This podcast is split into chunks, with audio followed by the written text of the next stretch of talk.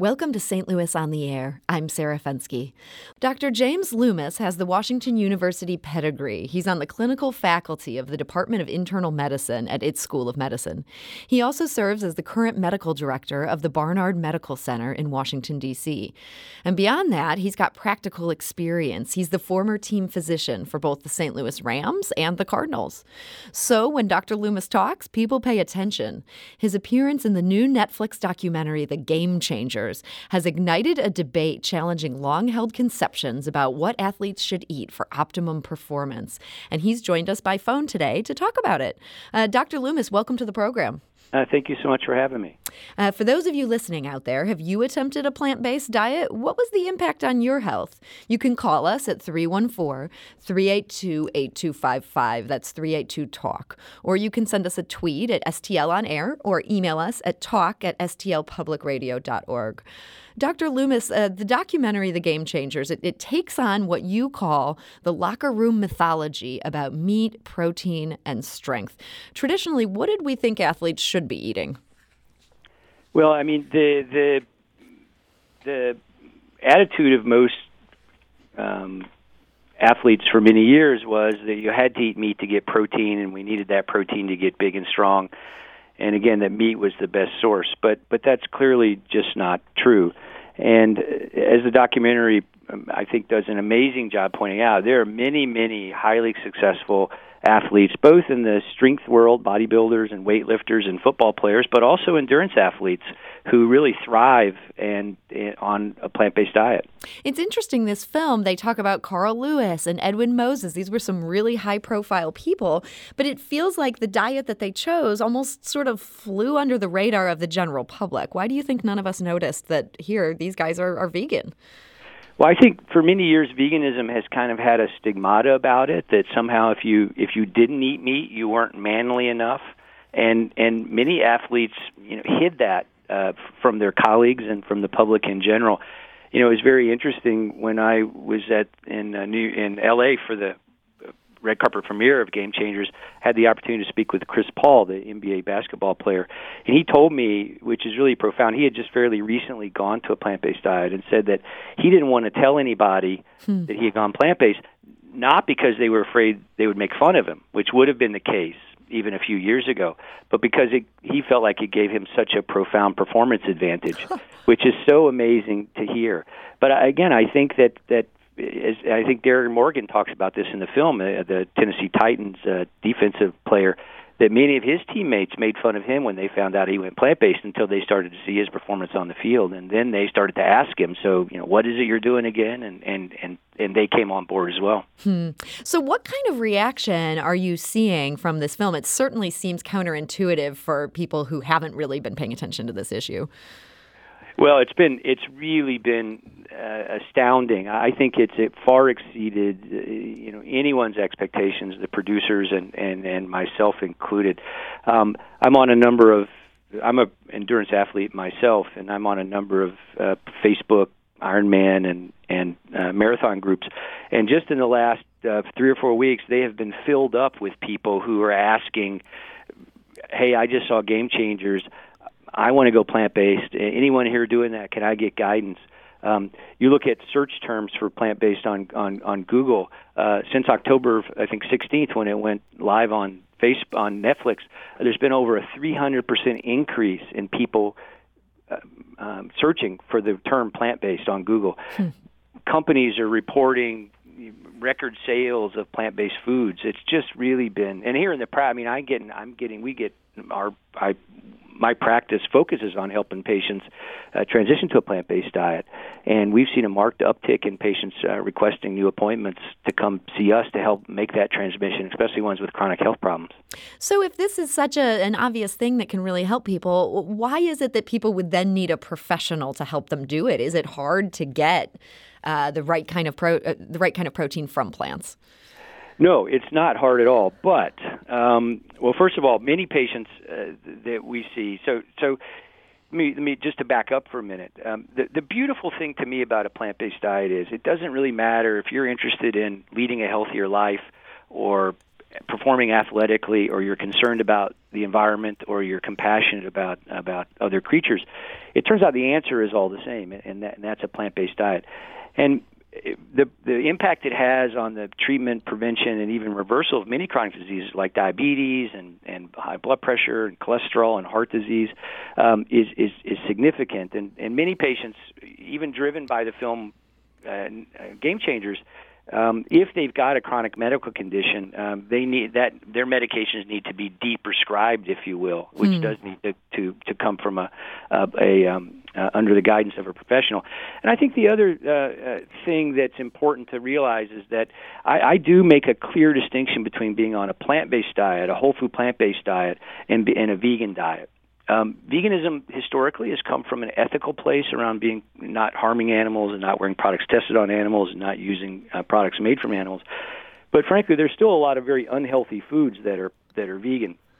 You know, oil is vegan, white flour is vegan, sugar is vegan, Oreos are vegan, Dr Pepper is vegan. no, none of which are good for your health and so so I, I think having someone guide you through the process to really help be sure that you're getting a well balanced whole food plant based diet is, is really important. Okay, I feel like anecdotally the number one thing you'll hear from people who will just briefly dabble in the vegetarian diet is they feel like they can't get enough energy or can't get a diverse enough uh, menu from just plants. What do you think they're doing wrong? Well, I think you know that's again a, a clearly a misconception. I and it's very interesting. I, I moved to a plant-based diet in around 2011. I had I had developed a number of personal health problems, and I thought I was eating healthy. Um, you know, it was mainly whole whole grains and fresh fruits and lean meat and low fat dairy and try not to eat too much ice cream and, and you know too many donuts. And I could kind of out exercise that I injured my knee, had to have surgery, didn't do the rehab, put on a bunch of weight, and developed a number of chronic diseases. And I, and I saw another documentary, which I would recommend uh, the listeners uh, to check out if they haven't seen it, it, is Forks Over Knives about using food as medicine. Hmm. And was able to reverse many of those um, chronic diseases. And and when I reflect back on my diet before, you know, I had I had several kinds of meat, beef, chicken, fish, maybe a little pork, and about six vegetables in rotation. You know, potatoes and corn and lettuce. So it was a fairly limited diet, and I was cooked different ways. Now it's astounding how many new foods you discover and and when you really start to understand the importance you know all the different fresh fruits and vegetables and the the different kinds of grains and the, all the different beans and lentils it's it's really for me opened things up uh, culinary wise because I hmm. enjoy cooking, uh, and and and really presented me with a whole new world of, of food to explore and try. So, how do plant-based proteins like beans and lentils compare to the protein in meat? Is is it comparable, or are these just a different form of what we've historically thought of as protein? Well, pr- protein is made up of individual amino acids, and the, in the human body, there's, there's about 13 or so uh, pro, uh, amino acids that we we can't make. We have to consume from food. So when we consume protein, that protein is broken up into the individual amino acids and then reabsorbed into our bodies and then reassembled to make the protein that we need. And and I think what people don't realize is where does the protein in the cow that you eat to get protein, where did it come from? Mm-hmm. What came from what the cow ate, right? So what do cows eat? Well, they eat plants. So, so you know, the, you don't turn on a, a special on mountain gorillas or elephants on National Geographic, and the first thing you worry about is, oh my God, where do they get their protein? And so, it, it, it it's. I think people just don't really understand. We we've come to equate meat with protein, when in fact the ultimate source of the protein in, in any living creature ultimately is the plants down the food chain. Hmm. And so plants have protein, plants have plenty of amino acids, and it is impossible to develop an individual amino acid or protein deficiency on a plant based diet as long as you're consuming enough calories. Hmm. Now, on average, do you think people are getting too much, uh, too little, or, or, just enough protein? Well, if you look at the at the um, uh, standard American diet, SAD diet, by the way, which is an ac- is an appropriate acronym. uh, when, when you look at at um, uh, standard Western diet, um, most people are consuming about three to four times more protein than they need, hmm.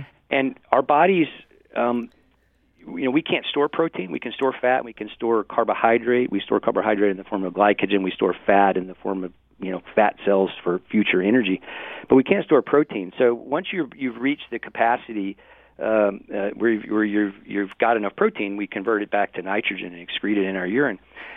And and it's also been shown that the overconsumption, especially of animal proteins, um, increases your risk for cancer by about four times normal, about 400 percent and there's some unique properties. Uh, there's some there's a mix of amino acids that occur more commonly in in, in animal-based protein, particularly the methylated or sulfated amino acids, which seem to um, um, be more carcinogenic. Also, many of the the high protein um, animal-based foods like like dairy, for example, has high levels of, of um, IGF-1, insulin growth factor one, which also has been showed to promote tumor growth. So there does seem to be a clear difference between even if even if you're over consuming animal-based proteins, it doesn't seem to have the same health risks that the overconsumption of, of uh, plant-based proteins do not have, seem to have the same uh, health consequences of that of overconsumption of animal-based proteins.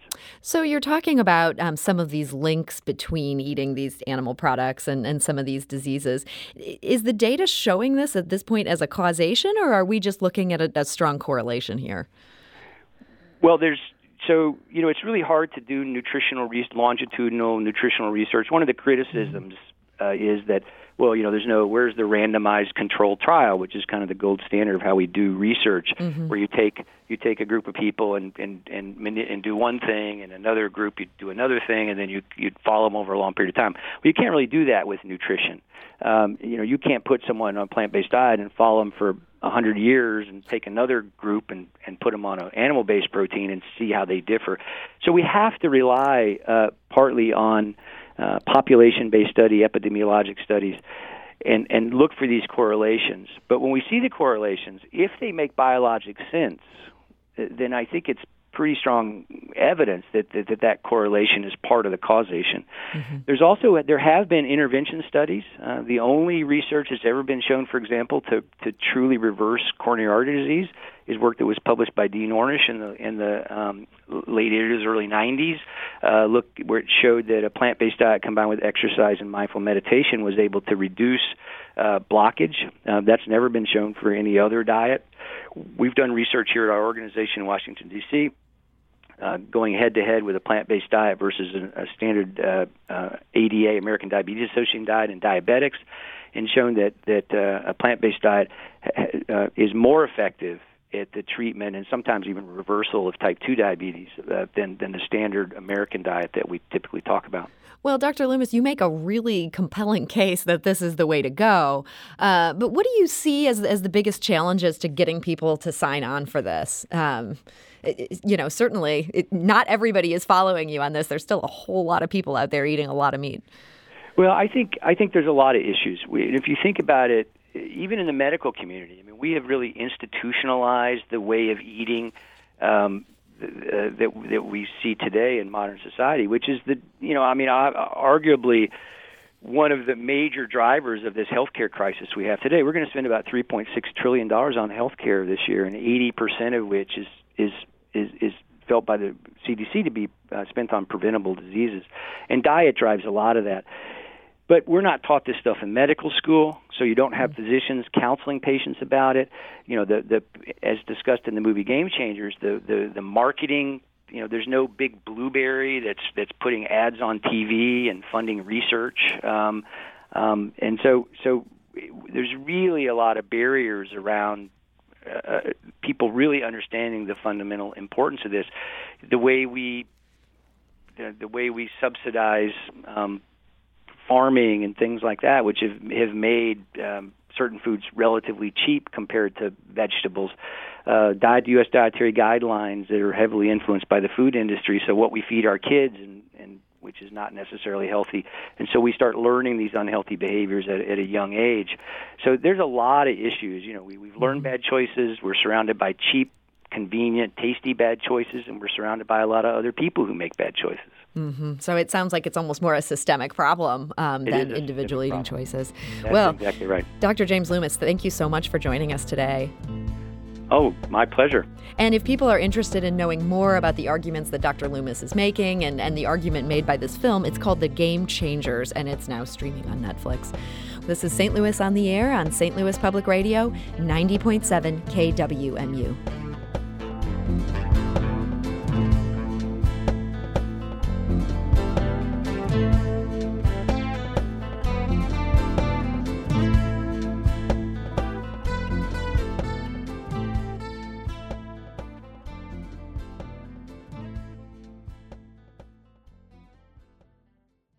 Support comes from the Missouri Forest Products Association, providing more than 41,000 jobs in the production of wood pallets, railroad ties, white oak barrels, hardwood floors, and more. Details at choosewood.com.